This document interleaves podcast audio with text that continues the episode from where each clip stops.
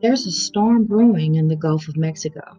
It is the beginning of hurricane season for the southern coast.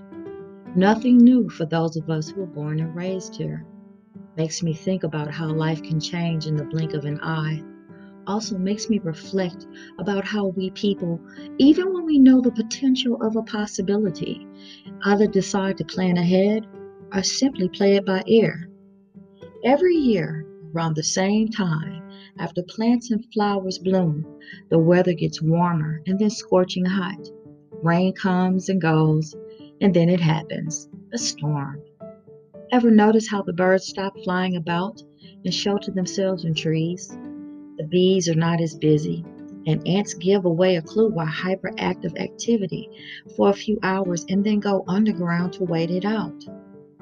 Just like clockwork, Nature tells us what is to come, yet some of us wait for the meteorologists and constant news coverage of something we see every year with sensationalized information of impending doom, which then sends some folks into a panic and frenzy at the grocery store.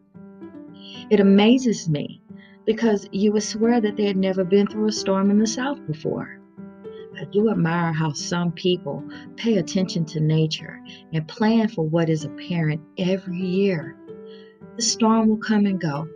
Just like the great creator's animals gives us clues, we only need pay attention and prepare, knowing that we cannot control nature, but we can accept it will happen and hope to live through it for another day, being thankful that we made it through the storm let us stop and appreciate with the possibility of survival and the beauty of how nature tells us what is to come. Have a great day, y'all, from the backyard garden.